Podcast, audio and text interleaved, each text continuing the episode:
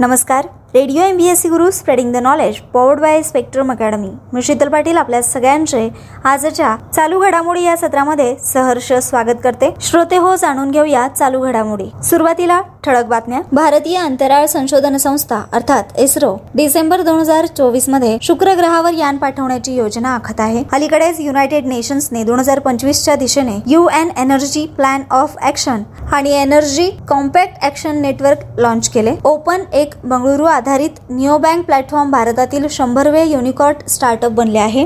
अलीकडेच पंतप्रधान नरेंद्र मोदी दुसऱ्या भारत नॉर्डिक शिखर परिषदेत सहभागी झाले होते. भारतीय तटरक्षक दलाचे दुसरे हवाई पथक कार्यान्वित झाले आहे. हे स्कॉड्रन स्वदेशी बनावटीचे तसेच विकसित प्रगत हलके हेलिकॉप्टर LHM K3 ने सुसज्ज आहे. वरिष्ठ नोकरशहा JB महापात्रा यांची केंद्रीय प्रत्यक्ष कर मंडळ कार्मिक मंत्रालयाच्या अध्यक्षपदी नियुक्ती करण्यात आली आहे. ऑस्ट्रेलियाने सांगितले की ते चीनमधील हँगझोऊ येथे होणाऱ्या आशियाई क्रीडा स्पर्धेत खेळाडूंना पाठवणार नाही. प्रख्यात हिमबिबट्या तज्ज्ञ आणि वन्यजीव संरक्षक चारुदत्त मिश्रा यांनी प्रतिष्ठित व्हिटली गोल्ड अवॉर्ड जिंकला आहे. महाराष्ट्राचे स्थानिक आणि धोक्यात असलेले प्राणी, पिके, सागरी आणि जैविक प्रजातींचे संवर्धन करण्यासाठी जीन बँक प्रकल्प स्थापन करण्याची घोषणा केली आहे. राजस्थानमध्ये मियाका बडा रेल्वे स्थानकाचे नाव बदलून महेश नगर हॉल्ट करण्याचा अधिकृत सोहळा बरमच्या बालोत्रा भागात आयोजित करण्यात आला होता. यानंतर जाणून घेऊया मुख्य बातमीपत्र. प्रियंका मोहिते 8,000 मीटरपेक्षा जास्त 5 शिखरे सर करणारी पहिली भारतीय महिला ठरली आहे. ती पश्चिम महाराष्ट्रातील सातारा येथील आहे आणि तिने 5 मे 2022 रोजी कांचनजंगा पर्वतावर चढाई केल्यानंतर ही कामगिरी केली. 30 वर्षीय प्रियंका मोहिते ही तेन्झिंग नोर्गे साहसी पुरस्कार 2020 ची विजेती देखील आहे. प्रियंका मोहितेने 5 मे रोजी संध्याकाळी 4:52 माउंट कांचनजंगा 8,586 मीटरची तिची मोहीम यशस्वीरित्या पूर्ण केली. प्रियंका मोहिते बंगळुरू स्थित गिर्यारोहक हिला 2017-2018 साठी साहसी खेळांसाठी शिवछत्रपती राज्य पुरस्कार देखील मिळाला आहे. तिला महाराष्ट्र शासनाचा पुरस्कार मिळाला होता. एप्रिल 2021 मध्ये प्रियंका मोहिते अन्नपूर्णा 8,091 मीटर शिखर सर करणारी पहिली भारतीय महिला गिर्यारोहक ठरली. माउंट अन्नपूर्णा हे जगातील 10वे सर्वोच्च शिखर आहे. 2013 मध्ये तिने जगातील सर्वोच्च शिखर माउंट एव्हरेस्ट 8,849 मीटर वर चढाई केली. 2018 मध्ये मोहिते यांनी ल्होत्से 8,516 मीटर पर्वतावर चढाई केली. 2016 मध्ये तिने माकालू 8,849 मीटर आणि किलिमांजारो 5,895 मीटर पर्वतावर चढाई केली. 2021 मध्ये प्रियंका मोहिते अन्नपूर्णा पर्वत सर करणारी पहिली भारतीय महिला ठरली. हा गंडकी प्रांत उत्तर मध्य नेपाळमधील अन्नपूर्णा पर्वत रांगेत वसलेला एक पर्वत आहे. माउंट अन्नपूर्णा हे समुद्र सपाटीपासून 8,091 मीटर उंचीवर असलेले जगातील 10वे सर्वोच्च पर्वत आहे. हे त्याच्या चढाईत सामील असलेल्या अडचणी आणि धोक्यासाठी देखील प्रसिद्ध आहे. यानंतर वळूया पुढील बातमीकडे. J&K परिसीमन आयोगाचा अहवाल. जम्मू आणि काश्मीर परिसीमन आयोगाने जम्मू आणि काश्मीरच्या सीमांकनाच्या अंतिम आदेशावर स्वाक्षरी केली आहे. सीमांकन प्रक्रिया पूर्ण झाल्यामुळे जम्मू काश्मीरमध्ये विधानसभा निवडणुका घेण्याचा मार्ग मोकळा होईल. ऑगस्ट 2019 मध्ये विभाजन झाल्यानंतर जम्मू आणि काश्मीरमधील विधानसभा आणि संसदीय मतदारसंघांच्या सीमा पुन्हा रेखाटण्यासाठी मार्च 2020 मध्ये J&K परिसीमन आयोगाची स्थापना करण्यात आली. या आयोगाने आज सराव पूर्ण केला आणि जम्मू आणि काश्मीरच्या सीमांकनासाठी अंतिम आदेशावर स्वाक्षरी केली. पूर्वीचे राज्य जून 2018 पासून निर्वाचित सरकारशिवाय होते. J&K परिसीमन पुरस्कार अधिकृत राजपत्र सूचनेद्वारे सार्वजनिक केला जाईल, ज्यामध्ये मतदारसंघांची संख्या आणि त्यांचा आकार तपशीलवार असेल. विधानसभा निवडणुकीसाठी जागांचे सीमांकन आवश्यक असेल. J&K परिसीमन आयोगाने J&K मधील सर्व 5 सदस्यीय मतदारसंघांना प्रथमच विधानसभा मतदारसंघांची समान संख्या असण्याची शिफारस केली आहे. आयोगाने यापूर्वी केंद्रशासित प्रदेशातील विधानसभेच्या जागांची संख्या 83 वरून 90 पर्यंत वाढवण्याचा प्रस्ताव दिला होता. पॅनेलने जम्मू विभागासाठी 6 आणि काश्मीरसाठी एक अतिरिक्त जागा प्रस्तावित केली आहे. आतापर्यंत काश्मीरमध्ये 46 जागा होत्या तर जम्मूमध्ये 37 जागा होत्या. आता एकूण 90 विधानसभा मतदारसंघांपैकी जम्मूमध्ये 43 आणि काश्मीरमध्ये 47 जागा प्रस्तावित करण्यात आल्या आहेत. आयोगाने अनुसूचित जमाती म्हणजेच ST प्रवर्गासाठी 9 जागा राखीव ठेवण्याची शिफारस केली आहे. जी पूर्वीच्या राज्यांसाठी दुसरी पहिली जागा आहे. त्यापैकी 6 जम्मू आणि 3 काश्मीर खोऱ्यात असतील. सुप्रीम कोर्टाच्या माजी न्यायाधीश रंजना प्रकाश देसाई यांच्या अध्यक्षतेखाली जम्मू आणि काश्मीर पॅरिसिमन आयोग होता. त्यात मुख्य निवडणूक आयुक्त सुशील चंद्र आणि उपनिवडणूक आयुक्त चंद्रभूषण कुमार, मुख्य निवडणूक अधिकारी हृदेश कुमार आणि राज्य निवडणूक आयुक्त के शर्मा यांचे पदसिद्ध सदस्य होते. यानंतर वळूया पुढील बातमीकडे. भारताच्या कमलप्रीत कौरला तात्पुरते निलंबित करण्यात आले. टोकियो ऑलिम्पिक 2020 मध्ये महिलांच्या डिस्कस थ्रो स्पर्धेच्या अंतिम फेरीत पोहोचलेली भारताची स्टार ऑलिम्पियन कमलप्रीत कौर हिला ॲथलेटिक्स इंटिग्रिटी युनिट म्हणजेच AIUने बंदी घातलेल्या औषधांची सकारात्मक चाचणी केल्यानंतर तात्पुरते निलंबित केले आहे. AIUने ट्विट करून माहिती दिली की त्यांनी भारताच्या कमलप्रीत कौरला प्रतिबंधित पदार्थ म्हणजेच स्टेनोझोलॉलच्या उपस्थिती वापरासाठी तात्पुरते निलंबित केले आहे, जे जागतिक ॲथलेटिक्स अँटी डोपिंग नियमांचे उल्लंघन आहे. कमलप्रीत गेल्या वर्षी डिस्कस थ्रोमध्ये 65 मीटरचा टप्पा पार करणारी पहिली भारतीय ठरली होती. तिने टोकियो ऑलिम्पिक 2020 मध्ये महिलांच्या डिस्कस थ्रोच्या अंतिम फेरीत 63.70 मीटरच्या सर्वोत्तम थ्रोसह प्रशंसनीय 6वे स्थान पटकावले होते. 26 वर्षीय हा भारतीय ग्राम्पीमध्ये 66.59 मीटर फेकसह राष्ट्रीय विक्रमधारक आहे. जागतिक ॲथलेटिक्स अँटी डोपिंग नियम किंवा अखंडता आचारसंहिता अंतर्गत आयोजित केलेल्या सुनावणीत अंतिम निर्णय घेण्यापूर्वी ॲथलेटिक्समधील कोणत्याही स्पर्धेत किंवा क्रियाकलापांमध्ये सहभागी होण्यापासून तात्पुरते निलंबित केले जाते तेव्हा तात्पुरते निलंबन असते. यानंतर वळूया पुढील बातमीकडे. फ्रान्समधील कान्स मार्चेडू फिल्ममध्ये भारत कंट्री ऑफ ऑनर असेल. केंद्रीय माहिती आणि प्रसारण मंत्री अनुराग ठाकूर यांनी घोषणा केली आहे की फ्रान्समध्ये 75व्या कान्स चित्रपट महोत्सवासोबत आयोजित आगामी मार्चेडू फिल्ममध्ये भारत हा अधिकृत देश असेल. कंट्री ऑफ ऑनर स्टेटसने भारत, त्याचा सिनेमा, त्याची संस्कृती आणि वारसा यावर प्रकाश टाकून मॅजेस्टिक बीचवर आयोजित मार्शेडू फिल्म्सच्या ओपनिंग नाईटमध्ये फोकस कंट्री म्हणून भारताची उपस्थिती सुनिश्चित केली. भारत हा कान्स नेक्स्टमध्ये सन्मानाचा देश आहे, ज्या अंतर्गत 5 नवीन स्टार्टअपना ऑडिओ व्हिज्युअल इंडस्ट्रीमध्ये प्रवेश करण्याची संधी दिली जाईल. ॲनिमेशन डे नेटवर्किंगमध्ये 10 व्यावसायिक सहभागी होतील. कान्स फिल्म फेस्टिवलच्या या आवृत्तीत भारताच्या सहभागाचे आणखी एक वैशिष्ट्य म्हणजे श्री R माधवन हा चित्रपट 19 मे 2022 रोजी मार्केट स्क्रीनिंगच्या पॅलेस डेज फेस्टिवलमध्ये प्रदर्शित केला जाईल. यानंतर वळूया पुढील बातमीकडे. 2022 जागतिक अन्न पुरस्कार.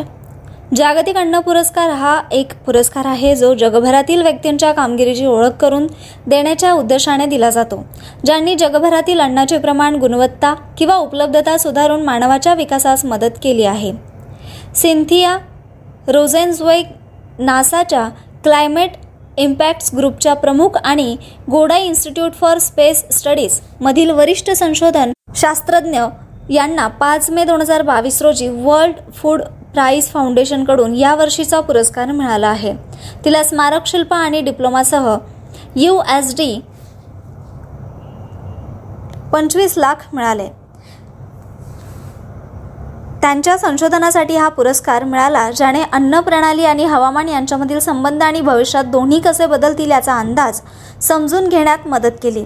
त्यांच्या कार्याने जगभरातील धोरणकर्त्यांना हवामान बदल कमी करण्यास आणि अन्न प्रणालींना बदलत्या ग्रहाशी जुळवून घेण्यास मदत करणारी धोरणे तयार करण्यास मदत केली आहे. या पुरस्कारांची संकल्पना नॉर्मन बोरलॉग यांची होती, ज्यांना नोबेल शांतता पुरस्कार मिळाला होता. सन 1986 मध्ये जनरल फूड्सच्या सहकार्याने या पुरस्काराची स्थापना करण्यात आली. 1987 मध्ये प्रथम पारितोषिक देण्यात आले. कृषी आणि अन्न क्षेत्रातील नोबेल पुरस्कार म्हणून या पुरस्काराची कल्पना करण्यात आली आहे. वर्ल्ड फूड प्राईज फाउंडेशन आता अनेक प्रायोजकांच्या पाठिंब्याने हा पुरस्कार प्रदान करते.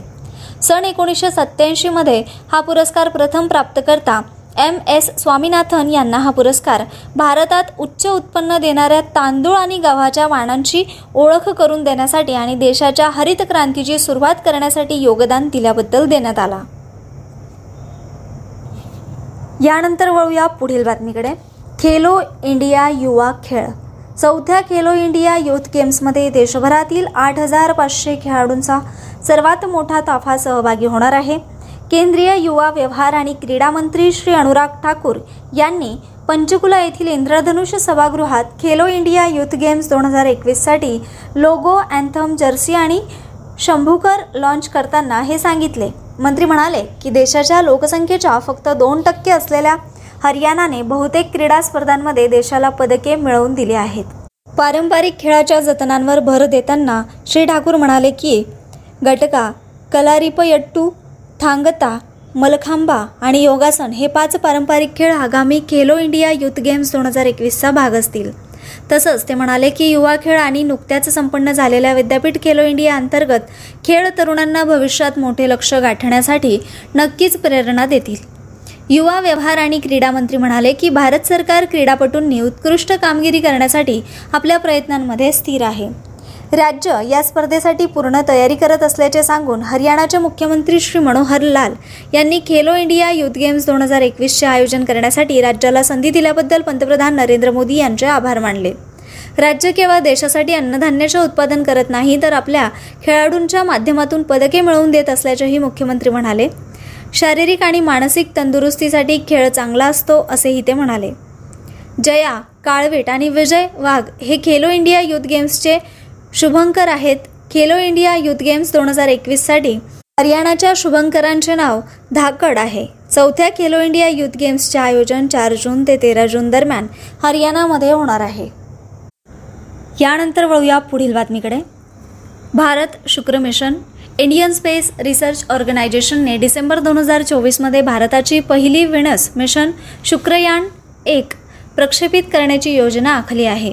शुक्रयान मोहीम ही शुक्र ग्रहाच्या पृष्ठभागाचा आणि वातावरणाचा अभ्यास करण्यासाठी नियोजित परिभ्रमण आहे. चंद्र आणि मंगळावर अशाच मोहिमा पाठवल्यानंतर शुक्रयान भारताचे पहिले परिभ्रमण अभियान असेल. आपल्या सूर्यमालेतील सर्वात उष्ण ग्रहाच्या पृष्ठभागाचा अभ्यास करणे आणि सल्फ्युरिक ॲसिडच्या ढगांच्या खाली असलेले रहस्य उलगडणे हे या मोहिमेचे उद्दिष्ट आहे. इस्रोचे अध्यक्ष S. सोमनाथ यांनी नुकत्याच झालेल्या बैठकीत सांगितले की शुक्रग्रहावर मोहीम तयार करणे आणि ठेवणे भारताला फार कमी वेळात शक्य आहे, कारण आज ही क्षमता भारताकडे आहे. त्यांनी पुढे माहिती दिली की व्हेनस मोहिमेची कल्पना केली गेली आहे, प्रकल्प अहवाल तयार केला गेला आहे आणि पैशाची ओळख पटली आहे. तसेच शास्त्रज्ञांना चांद्रयान-1 आणि मंगळाद्वारे प्राप्त झालेल्या उच्च परिणामांवर लक्ष केंद्रित करण्याचे आवाहन केले. इस्रोने डिसेंबर 2024च्या विंडोमध्ये शुक्रयान मिशन लॉन्च करण्याचे उद्दिष्ट ठेवले आहे, ज्यात पुढील वर्षासाठी नियोजित परिभ्रमण युद्धाभ्यास आहेत, जेव्हा पृथ्वी आणि शुक्र इतके जवळून संरेखित केले जातील जेणेकरून अंतराळ यानाला कमीत कमी प्रणोदक वापरून त्याच्या नियुक्त कक्षेत ठेवता येईल. जर इस्रोने ही विंडो चुकवली तर पुढील वेळी अशीच विंडो 2031मध्येच उपलब्ध होईल. यानंतर वळूया पुढील बातमीकडे.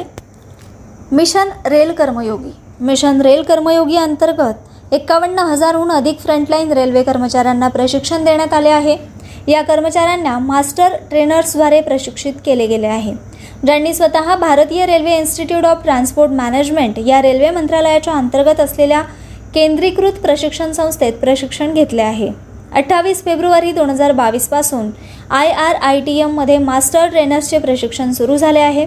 Indian railway institute of transport मॅनेजमेंटमधील प्रत्येक बॅचमध्ये वेगवेगळ्या झोनच्या 7 विभागातील मास्टर ट्रेनर्स आहेत. आत्तापर्यंत 49 विभागांचा समावेश असलेल्या मास्टर ट्रेनर्सच्या 8 तुकड्यांचा समावेश करण्यात आला आहे. IR विभागांपैकी अर्ध्याहून अधिक आणि 8वी तुकडी सध्या IRITMमध्ये प्रशिक्षण घेत आहे. या मास्टर ट्रेनर्सची याआधीच 51,000हून अधिक फील्ड ट्रेनिंगना या क्षेत्रात प्रशिक्षण दिले आहे. मिशन कर्मयोगी हे 20 सप्टेंबर 2022 रोजी भारत सरकारने जगातील कोठेही क्षमता वाढवण्याच्या सर्वात महत्त्वपूर्ण उपक्रमांपैकी एक म्हणून सुरू केले होते. सरकारी कर्मचाऱ्यांचा दृष्टिकोन आणि कौशल्य बदलण्याच्या पंतप्रधानांच्या आवाहनाला सर्वप्रथम रेल्वे मंत्रालयाने प्रतिसाद दिला. प्रशिक्षण देण्यासाठी स्वानुकूलित मजकूर आणि दृक्श्राव्य सामग्री विकसित करण्यासाठी क्षमता निर्माण आणि वर्तवणूक परिवर्तनातील तज्ज्ञांना सामील करण्यात आले आहे. माहिती तंत्रज्ञानाचा व्यापक वापर गेम चेंजर म्हणून केला जातो, कारण ते देखरेख आणि मूल्यमापनासाठी कठोर नियम पाळताना कोणत्याही वेळी, कोणत्याही ठिकाणी आणि कोणत्याही उपकरणांचे शिक्षण सुनिश्चित करेल. हा प्रकल्प 6 महिन्यांच्या कालावधीत सुमारे 1 लाख फ्रंटलाईन रेल्वे कर्मचाऱ्यांना प्रशिक्षित करण्याचा प्रयत्न करतो. मिशन रेल कर्मयोगीचे उद्दिष्ट नागरिक केंद्रित प्रशिक्षण देऊन या फ्रंटलाईन कर्मचाऱ्यांचा दृष्टिकोन बदलणे हा आहे. प्रथम त्यांना सेवा करण्याचा हेतू विकसित करण्यात मदत करणे आणि दुसरे म्हणजे त्यांची सेवा करण्याची क्षमता तयार करणे. त्यांची वैयक्तिक कामगिरी सुधारण्यासाठी तसेच संस्थेची प्रतिसादात्मक आणि कार्यक्षम म्हणून प्रतिमा मजबूत करण्यासाठी मोठी भूमिका बजावण्यासाठी त्यांची रचना करण्यात आली आहे. तर श्रोते हो, या बातमीसोबतच आजच्या सत्रात मी आपणा सगळ्यांची रजा घेते. आज इथेच थांबूया. पुन्हा भेटू एका नवीन कार्यक्रमात एका नवीन विषयासोबत. तोपर्यंत अशाच माहितीपूर्ण सत्रांसाठी ऐकत रहा radio MBS Guru, spreading the knowledge, powered by spectrum academy.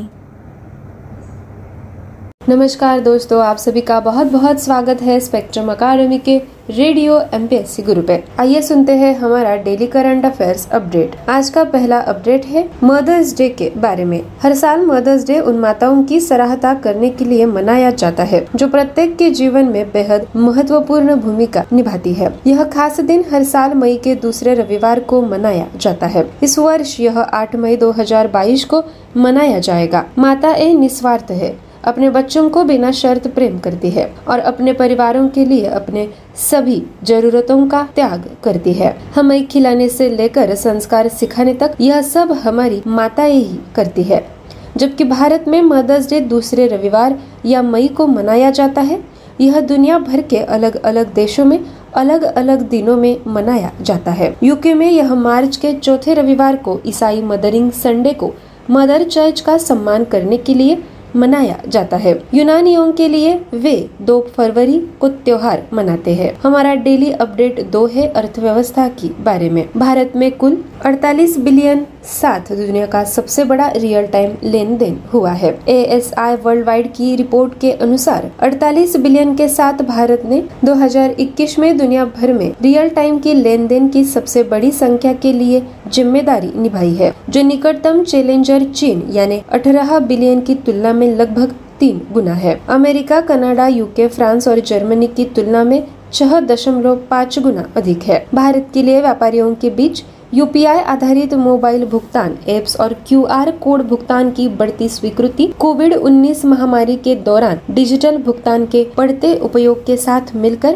Real time भुगतान को 2021 में कुल भुगतान लेन देन की मात्रा 31.3% दर्ज करने में मदद मिली है. उपभोक्ताओं के पारंपरिक भुगतान कार्डों को त्यागने और मोबाइल आधारित रियल टाइम भुगतान के लिए नकदी को तेजी से छोड़ने के साथ कुल वैश्विक भुगतान मात्रा का देश का वास्तविक समय भुगतान हिस्सा 2026 तक 70% से अधिक बढ़ने के लिए तैयार है. अगला अपडेट है बैंकिंग के बारे में. RBI ने पिछले वित्त वर्ष के दौरान किसान क्रेडिट कार्ड के माध्यम से अल्पकालिक फसल ऋण योजना के तहत किसानों को प्रदान की गई ब्याज सबवेंशन की राशि का दावा करने के लिए बैंकों के लिए मानदंडों में संशोधन किया है. भारतीय रिजर्व बैंक ने एक परिपत्र में कहा 2021 या 22 वित्तीय वर्ष के लिए लंबित दावों का 30 जून 2023 तक प्रस्तुत किया जा सकता है और उन्हें वैधानिक लेखा परीक्षकों द्वारा सत्य और सही के रूप में प्रमाणित किया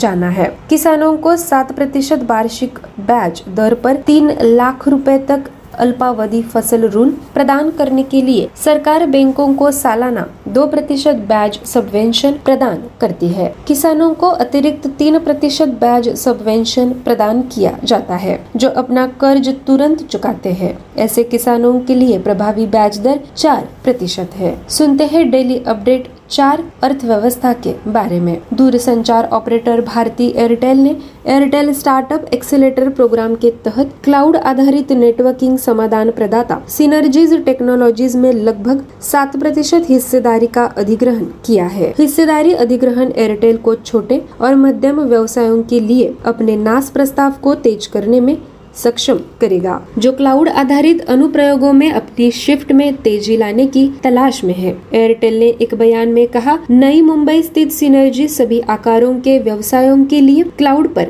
एकीकृत नेटवर्किंग समाधान में माहिर है. एयरटेल ने पारस्परिक रूप से सहमत प्री मनी एंटरप्राइज वैल्यूएशन पर हिस्सेदारी की है, लेकिन गोपनीयता के कारण मूल्यांकन का खुलासा नहीं किया है। सिनर्जी ने नेटवर्क ए सर्विस के लिए 5G तैयार सॉफ्टवेयर टूल की एक श्रृंखला विकसित की है, जिसे शून्य स्पर्श सेवा प्रावधान, केंद्रीय दूरस्थ निगरानी और वास्तविक समय विश्लेषकी के एक मेजबान के साथ सभी जुड़े उपकरणों के प्रबंधन को सक्षम करने के लिए पैमाने पर तैनात किया जा सकता है। अगला अपडेट है नियुक्ति के बारे में। Music app firm Jio Saavn ने अमेजॉन म्यूजिक के पूर्व डायरेक्टर, एंटरटेनमेंट इंडस्ट्री के दिग्गज सहस मल्होत्रा को अपना नया सीईओ नियुक्त किया है। मल्होत्रा इससे पहले सोनी म्यूजिक इंडिया और टिप्स इंडस्ट्रीज के साथ काम कर चुके हैं। टिप्स इंडस्ट्रीज में सहस टिप्स म्यूजिक में बिजनेस का नेतृत्व कर रहे थे और टिप्स फिल्म प्रोडक्शन के लिए मार्केटिंग भी कर रहे थे। मुंबई में अपनी कंपनी के मुख्यालय के आधार पर सहस लगातार विकसित और रोमांचक भारतीय बाजार में कंपनी के प्रयासों का नेतृत्व करेंगे। सहस को मनोरंजन उद्योग में टीमों के निर्माण, फिल्म मार्केटिंग, संगीत P&L प्रबंधन, licensing, media planning, music publishing और प्रोडक्ट मैनेजमेंट में 24 वर्षों का विस्तृत अनुभव है। जियो सावन ने एक बयान में कहा, मार्च 2018 में रिलायंस इंडस्ट्रीज लिमिटेड ने फर्म में बहुत हिस्सेदारी हासिल कर ली है। बढ़ते हैं अगले अपडेट की तरफ। देशी और लुप्तप्राय जानवरों, फसलों, समुद्री और जैविक प्रजातियों के संरक्षण के लिए महाराष्ट्र ने एक जीन बैंक परियोजना स्थापित करने का निर्णय लिया है। महाराष्ट्र जीन बैंक परियोजना 7 विषयों यानी समुद्री फसल, पशु चिकित्सा, मीठे पानी, घास के मैदान, जैव विविधता, वन अधिकार क्षेत्रों के संरक्षण और प्रबंधन, वनों के उत्थान पर काम करेगी।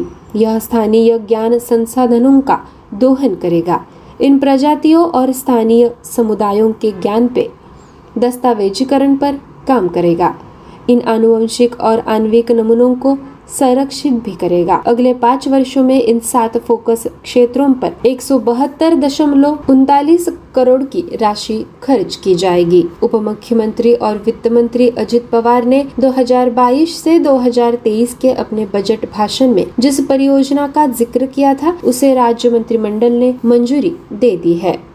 हमारा अगला अपडेट है खेल के बारे में। 2 बार की ओलंपिक पदक विजेता पीवी सिंधु ने 3 खेलों में जापान की अकाने यामीगुची से हारकर कांस्य पदक के साथ अपने बैडमिंटन एशिया चैंपियनशिप अभियान को अंत किया है।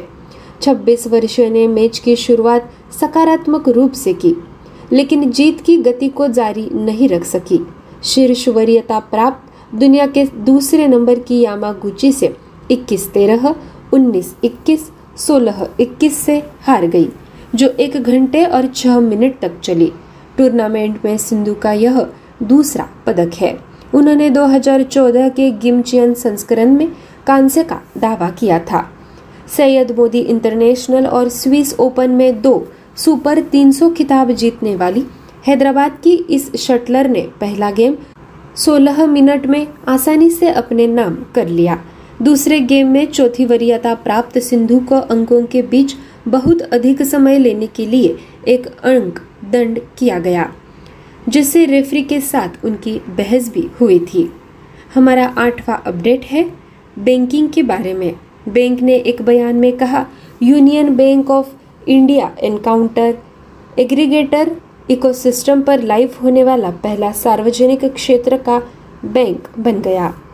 उधार देने के लिए यूपीआई मूवमेंट के रूप में जाने वाला AA ढांचा उपयोगकर्ता की सहमति से तेजी से डेटा साझाकरण सुनिश्चित करता है, भौतिक दस्तावेजों की आवश्यकता को समाप्त करता है।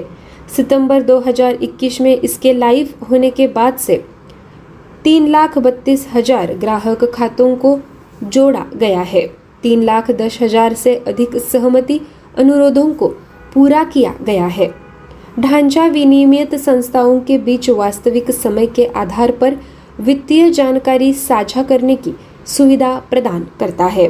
वित्तीय सूचना प्रदाताओं और वित्तीय सूचना उपयोगकर्ताओं के बीच डेटा के प्रवाह को सक्षम करने के लिए AA को भारतीय रिजर्व बैंक द्वारा लाइसेंस प्राप्त है। हमारा अगला अपडेट है बैंकिंग का। भारतीय रिजर्व बैंक ने अपनी नवीनतम रिपोर्ट में कहा कि भारत कोविड-19 महामारी के दौरान सबसे ज़्यादा प्रभावित देशों में से एक था और भारत को कोविड-19 महामारी के प्रभाव से पूरी तरह से उभरने में 13 साल तक का समय लगेगा।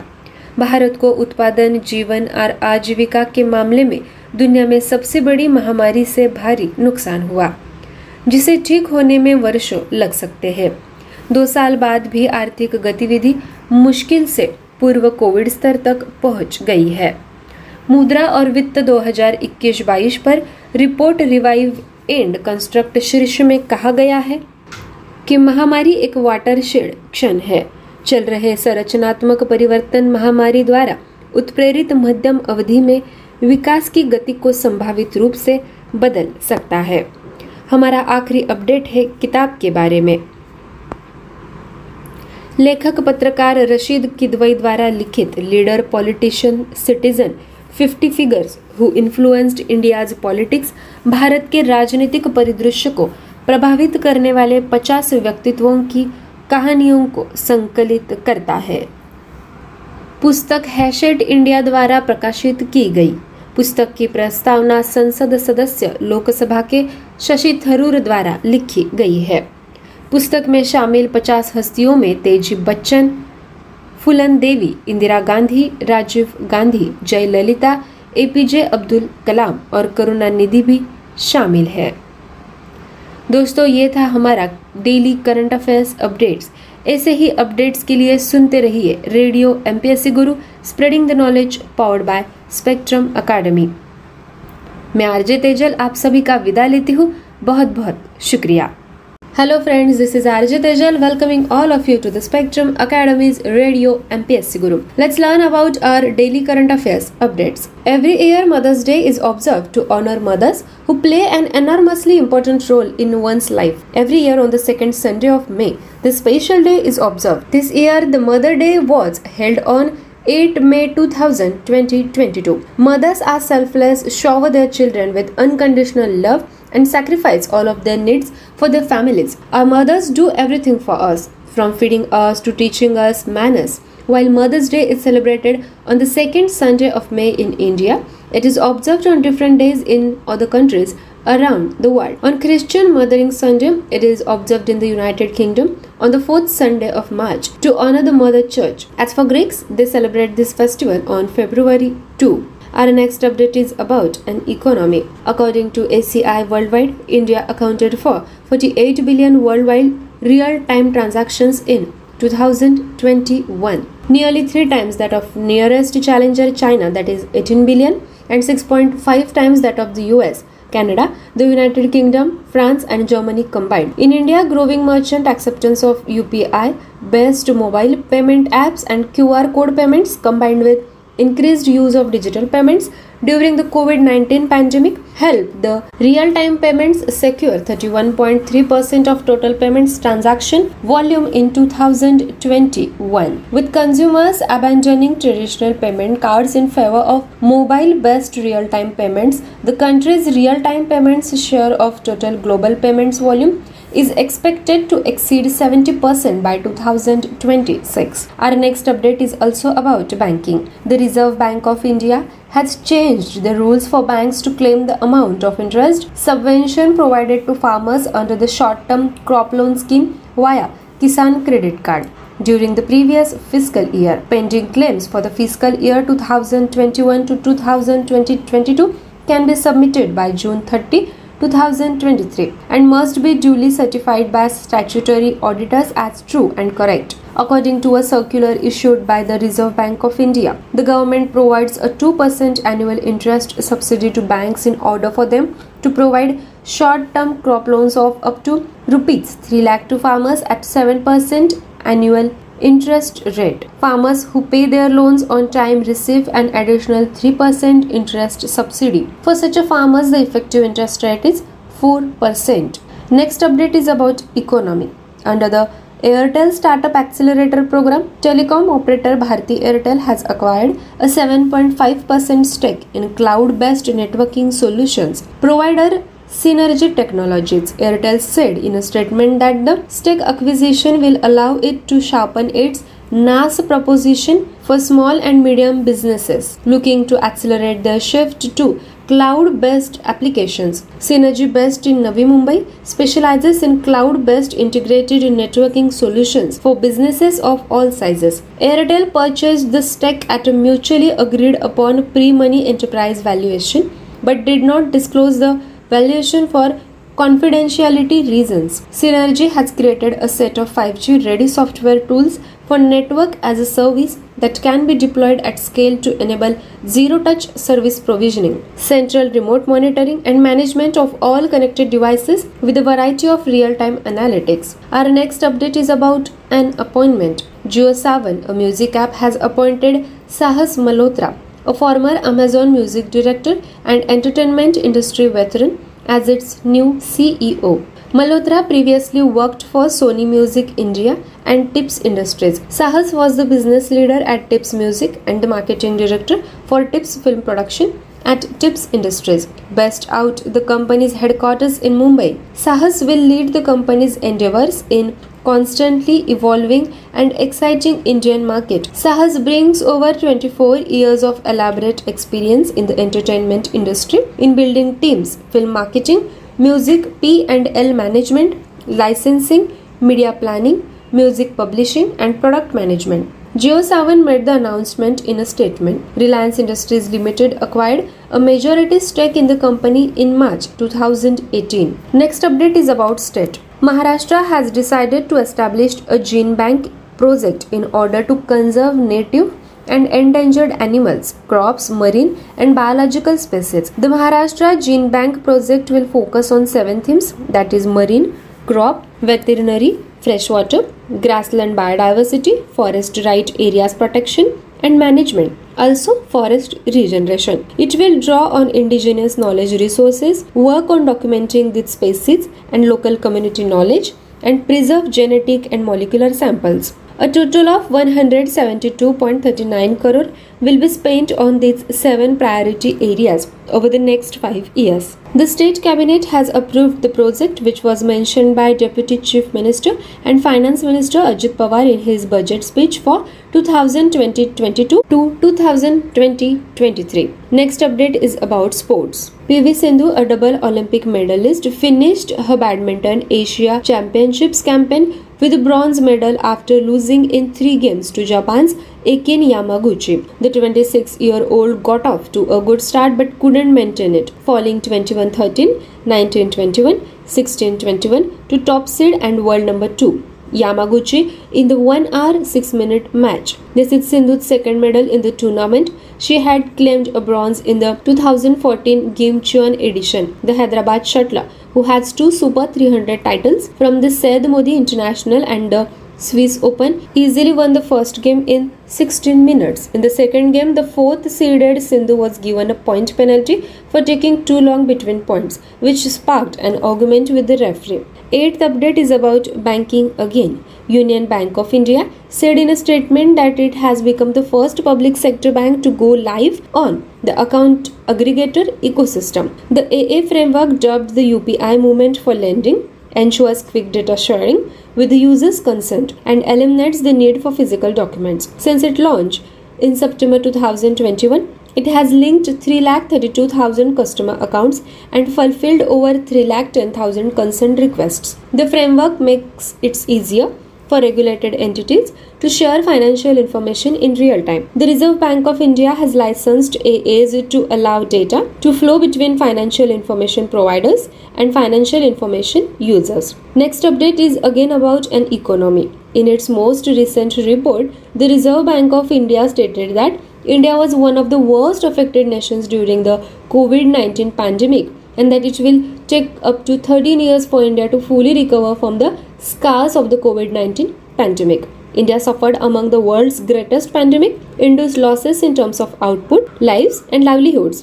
which could take years to recover from. Even after 2 years, economic activity has barely recovered to pre-COVID levels, according to the Revive and Construct report on currency and finance 2021 to 2022. According to the RBI report, the pandemic is a watershed moment and the ongoing structural changes triggered by the pandemic have the potential to alter the growth trajectory in the medium term. Our last update is about books. Rashid Kidwai's books, Leaders, Politicians, Citizens, 50 Figures Who Influenced India's Politics, collects the stories of 50 people who influenced India's political landscape. Hachette India is the publisher of the book. Shashi Tharoor, a member of parliament, wrote the book's foreword. Lok Sabha, Teji Bachchan, Phulan Devi, Indira Gandhi, Rajiv Gandhi, Jayalalitha, APJ Abdul Kalam and Karunanidhi are among the 50 people featured in the book. Dear friends, this was our daily current affair updates. For more such updates, stay tuned to Radio MBS Guru, spreading the knowledge powered by Spectrum Academy. Thank you. नमस्कार दोस्तों, मैं आप सभी का स्वागत करती हूँ radio MPSC Guru spreading the knowledge powered by spectrum अकादमी में। आइए सुनते हैं daily current affairs quiz. Bharat का पहला अमृत सरोवर कहाँ बनकर तैयार हो गया? विकल्प ए सूरत गुजरात, विकल्प बी रामपुर उत्तर प्रदेश, विकल्प सी इंदौर मध्य प्रदेश और विकल्प डी हैदराबाद तेलंगाना। इस सवाल का सही जवाब है विकल्प बी। उत्तर प्रदेश सरकार के प्रयासों से रामपुर की ग्राम पंचायत पटवई में भारत का पहला अमृत सरोवर बनकर तैयार हो गया है। अगला प्रश्न है, महिला चेंज मेकर्स की भूमिका को उजागर करने वाले शॉर्ट वीडियो विकसित करने के लिए किस ऑनलाइन प्लेटफॉर्म ने सूचना और प्रसारण मंत्रालय के साथ भागीदारी की है? विकल्प ए सोनी लिव, विकल्प बी नेटफ्लिक्स, विकल्प सी डिज्नी हॉटस्टार, विकल्प डी अमेजन प्राइम। इस सवाल का सही जवाब है विकल्प बी। सूचना और प्रसारण मंत्रालय और नेटफ्लिक्स ने वीडियो के पहले सेट का निर्माण करने के लिए सहयोग किया है, जिसमें देश भर से अलग अलग महिला चेंज मेकर्स को दिखाया गया है। आइए बढ़ते हैं अगले सवाल की तरफ। विश्व बौद्धिक संपदा दिवस कब मनाया गया? विकल्प ए 27 अप्रैल, विकल्प बी 26 अप्रैल, विकल्प सी 25 अप्रैल या विकल्प डी 24 अप्रैल। इस सवाल का सही जवाब है विकल्प बी। 26 अप्रैल को विश्व बौद्धिक संपदा दिवस प्रतिवर्ष मनाया जाता है। चौथा सवाल है, किस राज्य सरकार ने पर्वतमाला योजना के तहत 7 रोपवे विकसित करने के लिए एक समझौते पर हस्ताक्षर किए हैं? विकल्प ए हिमाचल प्रदेश, विकल्प बी हरियाणा, विकल्प सी गुजरात, विकल्प डी असम। इस सवाल का सही जवाब है विकल्प ए। हिमाचल प्रदेश सरकार ने पर्वतमाला योजना के तहत 7 रोपवे विकसित करने के लिए राष्ट्रीय राजमार्ग रसद प्रबंधन लिमिटेड के साथ एक समझौते पर हस्ताक्षर किए हैं। अगला सवाल है, राष्ट्रीय ध्वज की अधिकतम संख्या यानी 78,220 झंडे को एक साथ लहराकर किस देश ने गिनीज विश्व रिकॉर्ड बनाया है? विकल्प ए USA, विकल्प बी जापान, विकल्प सी भारत, विकल्प डी चीन। इस सवाल का सही जवाब है विकल्प सी। भारत ने एक साथ राष्ट्रीय ध्वज की अधिकतम संख्या यानी 78,220 झंडे लहराकर इतिहास रचा है और Guinness book of world record में अपना नाम दर्ज किया है। अगला सवाल है, एशिया का सबसे बड़ा अंतर्राष्ट्रीय भोजन आतिथ्य मेला आहार 2022 किस राज्य एवं केंद्र शासित प्रदेश में आयोजित किया गया था? विकल्प ए गुजरात, विकल्प बी महाराष्ट्र, विकल्प सी नई दिल्ली, विकल्प डी तेलंगाना। इस सवाल का सही जवाब है विकल्प सी। कृषि एवं प्रसंस्कृत खाद्य उत्पाद निर्यात विकास प्राधिकरण ने भारत व्यापार संवर्धन संगठन के सहयोग से नई दिल्ली के प्रगति मैदान में एशिया का सबसे बड़ा अंतर्राष्ट्रीय खाद्य और आतिथ्य मेला आहार 2022 आयोजित किया है। अगला सवाल है, किस बैंक पर RBI ने गैर अनुपालन के लिए 1.12 करोड़ का जुर्माना लगाया है? विकल्प ए बैंक ऑफ महाराष्ट्र, विकल्प बी इंडियन ओवरसीज बैंक, विकल्प सी इंडस इंड बैंक या विकल्प डी यूको बैंक। इस सवाल का सही जवाब है बैंक ऑफ महाराष्ट्र। भारतीय रिजर्व बैंक ने बैंक ऑफ महाराष्ट्र पर कुछ नियमों निर्देश का पालन न करने पर 1.12 करोड़ रुपए का जुर्माना लगाया है। अगला सवाल है, अपने डिजिटल परिवर्तन को बढ़ावा देने के लिए किस बैंक ने IT प्रमुख टाटा कंसल्टेंसी सर्विसेज के साथ अपनी साझेदारी का विस्तार किया है? विकल्प ए SBI, विकल्प बी पंजाब नेशनल बैंक, विकल्प सी इंडस इंड बैंक या विकल्प डी HDFC बैंक। इस सवाल का सही जवाब है विकल्प ए। टाटा कंसल्टेंसी सर्विसेज ने घोषणा की है कि वह SBI कार्ड्स और पेमेंट्स सर्विसेज के साथ अपनी रणनीतिक साझेदारी का विस्तार कर रही है ताकि अपनी कंपनी के डिजिटल परिवर्तन के अगले चरण को शक्ति प्रदान की जा सके। बढ़ते हैं अगले सवाल की तरफ। प्रसारण के क्षेत्र में सहयोग के लिए प्रसार भारती ने किस देश के प्रसारक के साथ एक समझौता ज्ञापन पर हस्ताक्षर किए हैं? विकल्प ए अर्जेंटीना, विकल्प बी कनाडा, विकल्प सी फ्रांस, विकल्प डी जर्मनी। इस सवाल का सही जवाब है विकल्प ए। एक ऐतिहासिक गठजोड़ में प्रसार भारती ने प्रसारण के क्षेत्र में सहयोग के लिए Argentina radio y television Argentina के सार्वजनिक प्रसारण के साथ एक समझौते पर ज्ञापन हस्ताक्षर किए हैं। बढ़ते हैं अगले सवाल की तरफ। किसने 2022 या 23 के लिए नैस्कोम के अध्यक्ष के रूप में कार्यभार संभाला? विकल्प ए शारदा कुमार, विकल्प बी मनीष शर्मा, विकल्प सी कृष्णन रामानुजम, विकल्प डी DN पटेल। इस सवाल का सही जवाब है विकल्प सी। टाटा कंसल्टेंसी सर्विसेज के एक वरिष्ठ कार्यकारी अधिकारी कृष्णन रामानुजम को 2022 या 23 के लिए नैस्कोम के अध्यक्ष के रूप में नियुक्त किया गया है। दोस्तों, ये थी हमारी डेली करंट अफेयर्स अपडेट की क्विज। इसी के साथ मैं आरजे तेजल आप सभी का विदा लेती हूँ। फिर मिलेंगे एक अगले सत्र में। तब तक stay tune to radio MBS Guru, spreading the knowledge, powered by spectrum academy. आप सभी का बहुत बहुत शुक्रिया। Hello friends, this is RJ Tejal welcoming all of you to the spectrum academies radio MBS Guru. Let's learn about our daily current affairs quiz. First question of the quiz is where was India's first Amrit Sarovar was completed? Option A Surat Gujarat, option B Rampur Uttar Pradesh, option C Indore Madhya Pradesh, option D Hyderabad Telangana. Correct answer for the question is option B. With the efforts of Uttar Pradesh government, India's first Amrit Sarovar has been completed in Rampur's Gram Panchayat, Patwai. Question 2 is to develop short videos highlighting role of women change makers, which online platform has partnered with I&B Ministry? Option A Sony Live, option B Netflix, option C Disney Plus Hotstar, option D Amazon Prime. Correct answer for the question is option B. The Ministry of Information and Broadcasting and Netflix have collaborated to produce the first set of videos featuring 7 women change makers from across the country. Question 3 is when the World Intellectual Property Day was observed? Option A 27th of April, option B 26th of April, option C 25th of April, option D 24th of April. Correct answer for the question is option B. On 26th of April, World Intellectual Property Day is observed annually. Question 4 is which state government has signed an agreement for developing 7 ropeways under Parvatmala scheme? Option A Himachal Pradesh, option B Haryana, option C Gujarat, option D Assam. Correct answer for the question is option A. Himachal Pradesh government had signed an agreement with National Highways Logistics Management Limited for developing 7 ropeways under Parvatmala scheme. Question 5 is by waving the maximum number of 78,220 flags of the national flag simultaneously, which country has created a Guinness World Record? Option A the USA, option B Japan, option C India, and option D China. Option C is correct answer for this question. India created history and marked its name in the Guinness Book of World Records by waving the maximum number, that is 78,220 flags of the national flag simultaneously. Question 6 is Asia's biggest international food hospitality fair Ahar 2020-22 was organized at which state or union territory? Option A Gujarat, option B Maharashtra, option C New Delhi, and option D Telangana. Correct answer for the question is option C.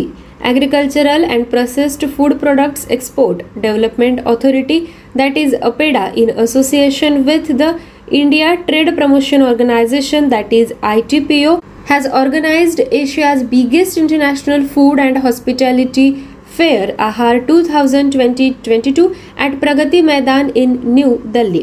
Question 7 is on which bank RBI has imposed a penalty of 1.12 crore rupees for non-compliance. Option A, Bank of Maharashtra. Option B, Indian Overseas Bank. Option C, IndusInd Bank. And option D, UCO Bank. Correct answer for the question is option A. Reserve Bank of India has imposed a penalty of rupees 1.12 crore on Bank of Maharashtra for non-compliance with certain directions. Question 8 is, to boost its digital transformation, which bank has expanded its partnership with IT major Tata Consultancy Services? Option A, SBI. Option B, Punjab National Bank. Option C, IndusInd Bank. And option D, HDFC Bank. Correct answer for the question is Tata Consultancy Services has announced that it is expanding its strategic partnership with SBI Cards and Payments Services to power the company's next leg of digital transformation. Question 9 is, for collaboration in the field of broadcasting, Prasar Bharati has signed an memorandum of understanding with which of the following countries broadcaster? Option A, Argentina. Option B, Canada. Option C, France. Option D, Germany. Correct answer for the question is option A. In landmark tie-up, Prasar Bharati has signed memorandum of understanding with the public broadcaster of Argentina Radio Television Argentina for collaboration in the field of broadcasting. Our last question of the quiz is, who took charges as the chairperson of NASSCOM for 2020-22 to 2020-23? Option A, Sarada Kumar Hota. Option B, Manish Sharma. Option C, Krishnan Ramanujam. Option D, D.N. Patel. Correct answer for the question is option C. Krishnan Ramanujam, a senior executive at Tata Consultancy Services, has been appointed as the chairperson of NASSCOM for 2020-22 to 2020-23. Dear friends, this was our quiz. For more such quizzes, stay tuned to Radio MBS Guru, spreading the knowledge, powered by Spectrum Academy. Thank you.